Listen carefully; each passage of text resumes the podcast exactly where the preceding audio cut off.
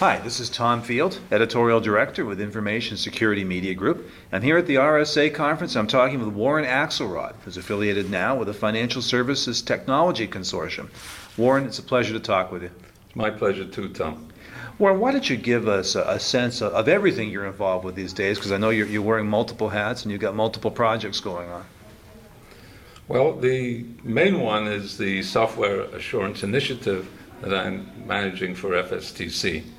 And that, that is a, a, a broad look at application security and software assurance, both in terms of the development lifecycle, operations, testing, and potentially setting up an industry lab to, to test highly used critical software.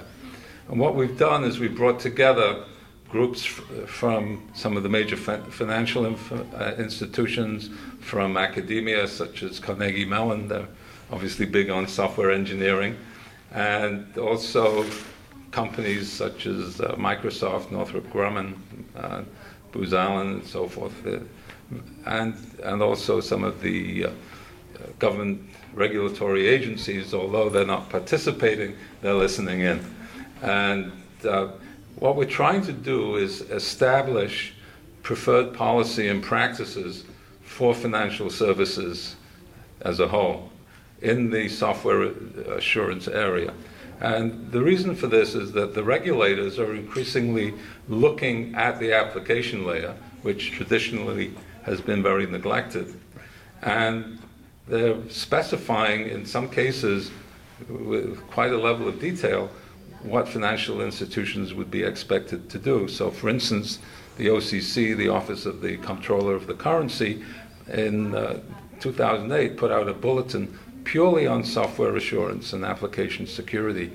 And they went down to such a detail where they, in one of the appendices, they listed the 10 top OWASP vulnerabilities, which to me is amazing in a uh, sort of a regulatory guidance document. The other area where there's a lot of oversight activity is in the, the payment side, the PCI uh, data security standard, particularly Section 6, which looks at application security. And, and this is an evolving area for them. I, I think there's just a general recognition that many of the successful exploits are at the application level, and that traditional information security professionals have not been strong in that area. And one of the reasons is that the knowledge required is, is much broader. You have to understand the business, the, you have to understand software design and development and testing, as well as some of the broader security issues.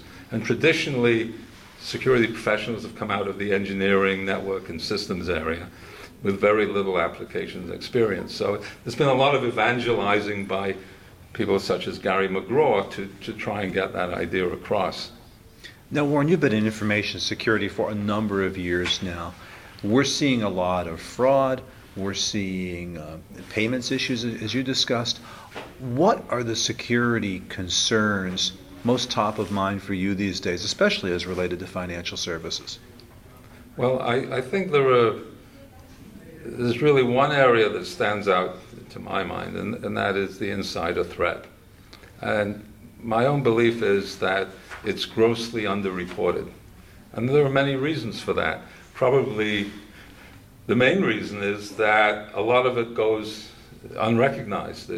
We don't have the monitoring tools in place that are sophisticated enough to catch the insider. And the insider has, in general, has authorization and is authenticated through through the system, given a lot of privileges, and can operate under the radar in in many regards. And it's, it's hard to detect it because it's usually often only after the fact that some anomalous behavior is, is recognized. And, and I, I, one of the reasons I believe that it, it's understated is that most of the time that you find out about fraud, and either internal or external, is not from the institution that was hacked.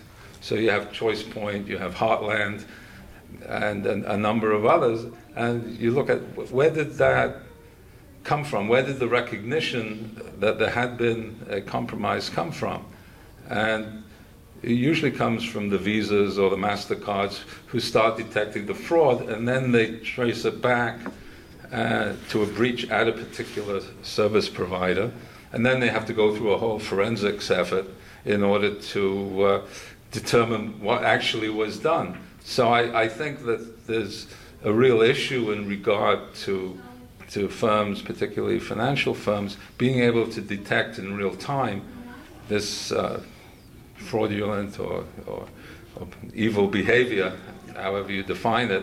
And it's also very necessary if they don't detect it in real time to be able to go back forensically and see what actually happened. Yeah. Because uh, I'm actually going to speak to this uh, on Friday is that uh, for example, a, with a situation like ChoicePoint, one, it was a bad breach, but it was really exacerbated by management not knowing when and where and which accounts had been actually breached. And it took many months and they kept changing their estimates. And that, that was probably worse for their, their publicity and, and, and uh, you know how, how customers felt about them than the actual breach itself was was not knowing the the scope of the breach. That's a good point.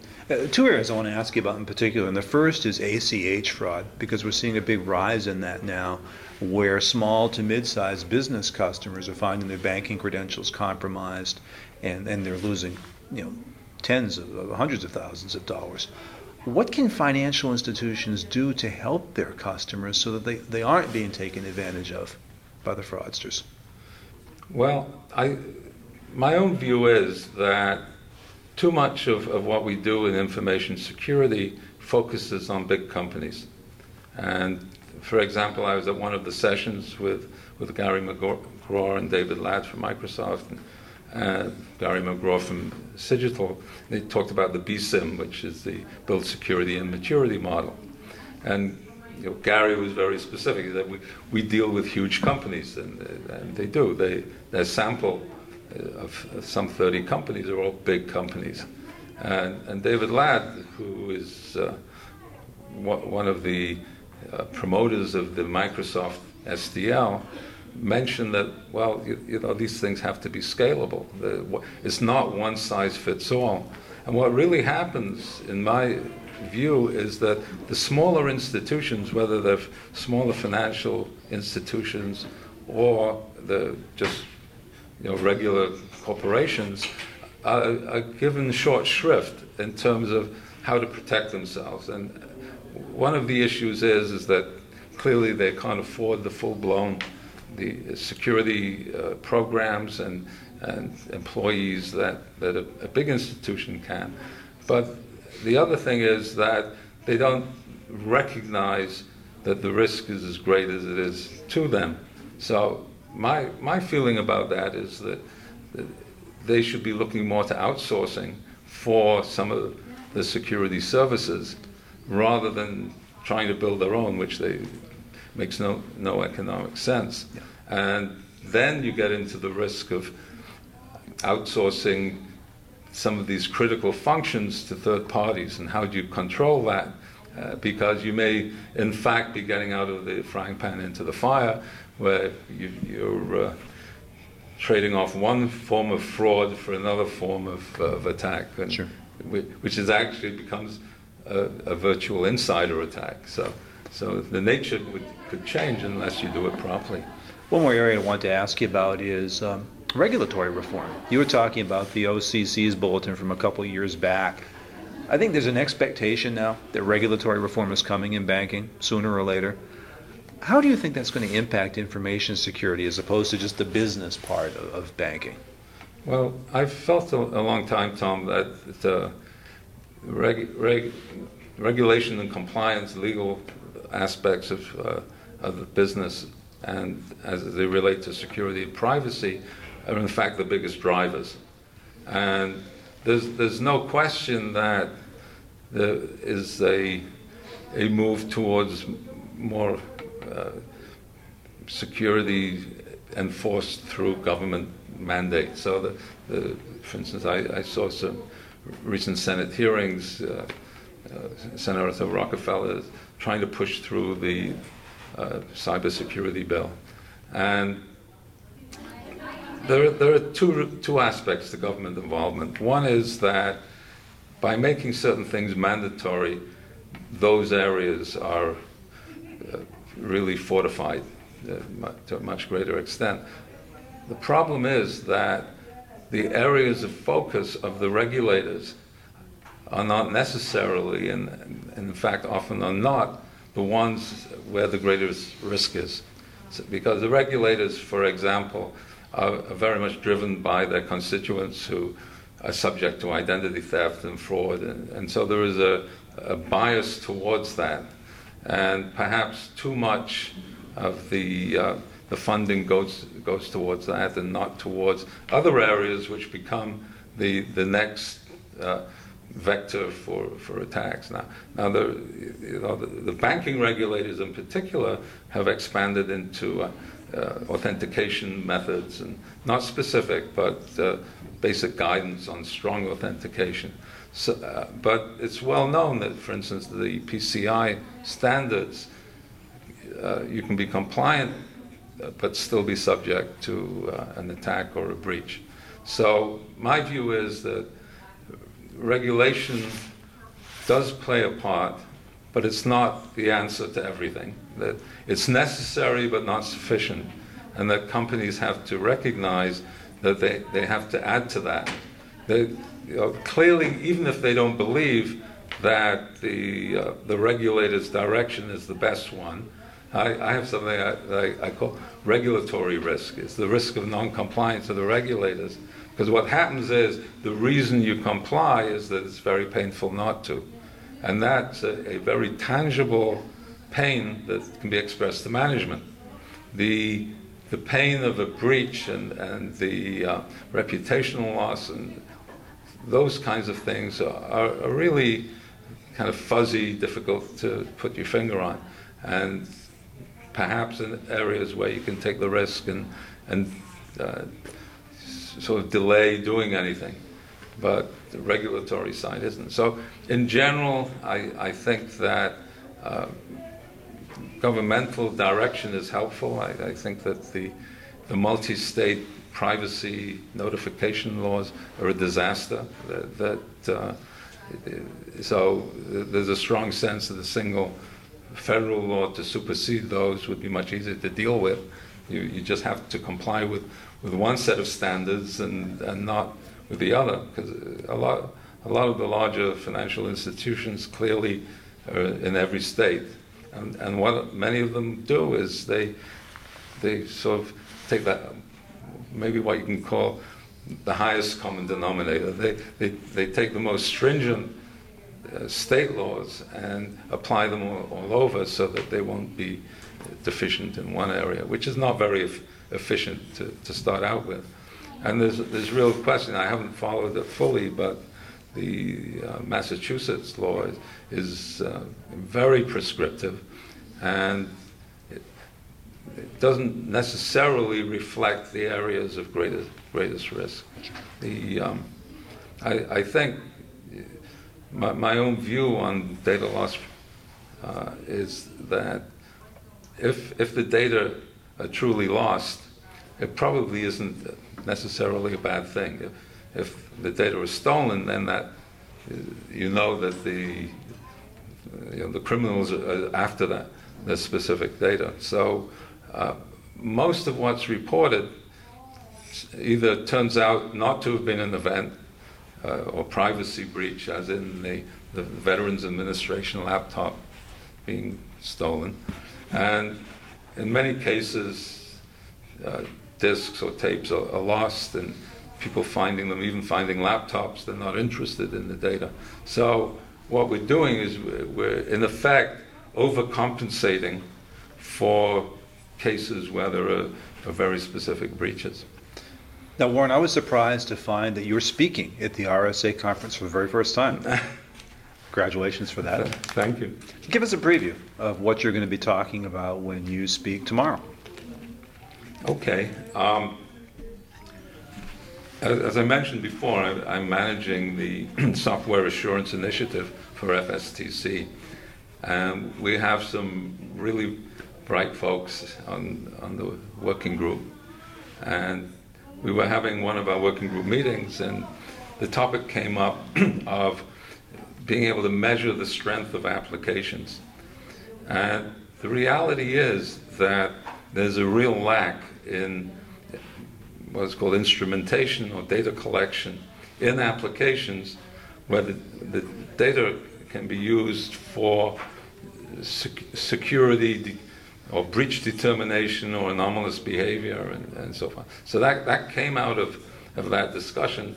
So my presentation is, is essentially, you know, build data collection into your applications. Now, the common uh, secure software development lifecycle has certain security principles woven through it. So, secure design, uh, secure coding practices, uh, testing for, for security, all of those things are the types of things that a security person with some application knowledge can generally do. The idea that there should be a, a person who understands the, the business use of the application, how applications are developed, as, as well as un- understands the, the security aspects, should be in on the design stage and say, well, we really want to know when somebody comes in to the system what they touch, which functions they touch, which data they touch, what they do with it, wh- how they hop through the systems. All of these are indicators of, of activity and poten- potentially uh, malicious activity that we don't have any sense of because we're just not collecting the data. I mean, it's like the Toyota situation where one of the problems for defining the problem that they're having is that the black box is relatively new technology, and then there's a question whether they will share the data, which, uh, which is actually a, a, a, common issue with, with security in general, is the information sharing. But you need the instrumentation, you need, but in order to design the in- instrumentation, you have to know what you're doing from the security perspective. So it's really a very simple concept, but something that's pretty well neglected because you don't have a lot of people who have this broad view of, of the, the business use and what is the appropriate use of the application, and at the same time understand where the vulnerabilities might be. Very good. You've been at the event this week. What Yes. are sort of the resonant themes that you hear coming out in your conversations? Well, I, I mentioned to you earlier that it's, it's like drinking from a, hot, a fire hose, that so much coming at, at you. Um, there, there was a, a very interesting presentation from uh, uh, somebody from Amazon Web Services talking about cloud security. And this, this is a, a big issue. My feeling about that and, and what really came out of the, uh, out of the presentation by somebody called Steve Riley was that these cloud services providers are willing to talk. You, you have so the customers on one side saying, "Oh, it's terrible. We don't know where the information is, and we don't know what it's running on, and we we don't have good security, and so forth." And it's all hypothetical. If they sit down with the cloud service providers and say, you know, these are my issues, can you help me address them? They're waiting for that. He, he really said, you know, come talk to me, let me know what you're looking for. So I, I think for the adoption of cloud services by financial services in particular, that dialogue has to take place because you can secure the cloud, you can meet all the regulatory requirements. I mean, you can carve out part of the, uh, the systems and even the real estate if you talk to them. They, you know, it may cost a little more, but you still save a, a bundle on, on the overall services and, and support. So I, I, think that's one of the major issues. And uh, I, I, think there's a, a lot of so misrepresentation of the cloud pe- people say there's not, not a lot new. I, I like to call it outsourcing on steroids uh, because actually it may not in structure be all that new, but in practice it's an entirely different model. And you have to understand the, the economic workings of the model, the risks, and, and so. And you have to start addressing those, certainly, you know, the, the virtualization aspects and, and so forth. And that's not being done yet. I think a lot of people are running around saying, oh, it's, it's either this is the, the, the, next great thing, or it's nothing different, or, well, we've got to worry about security and privacy. Yeah, but do something about it. Just don't say that it's an issue and engage in the dialogue with the providers. Because if you don't do that, they're imagining one thing and you're imagining a different thing, and you're not going to have a meeting of the minds. Warren, very well said. I appreciate your time and your insight tonight. My pleasure. Thank you.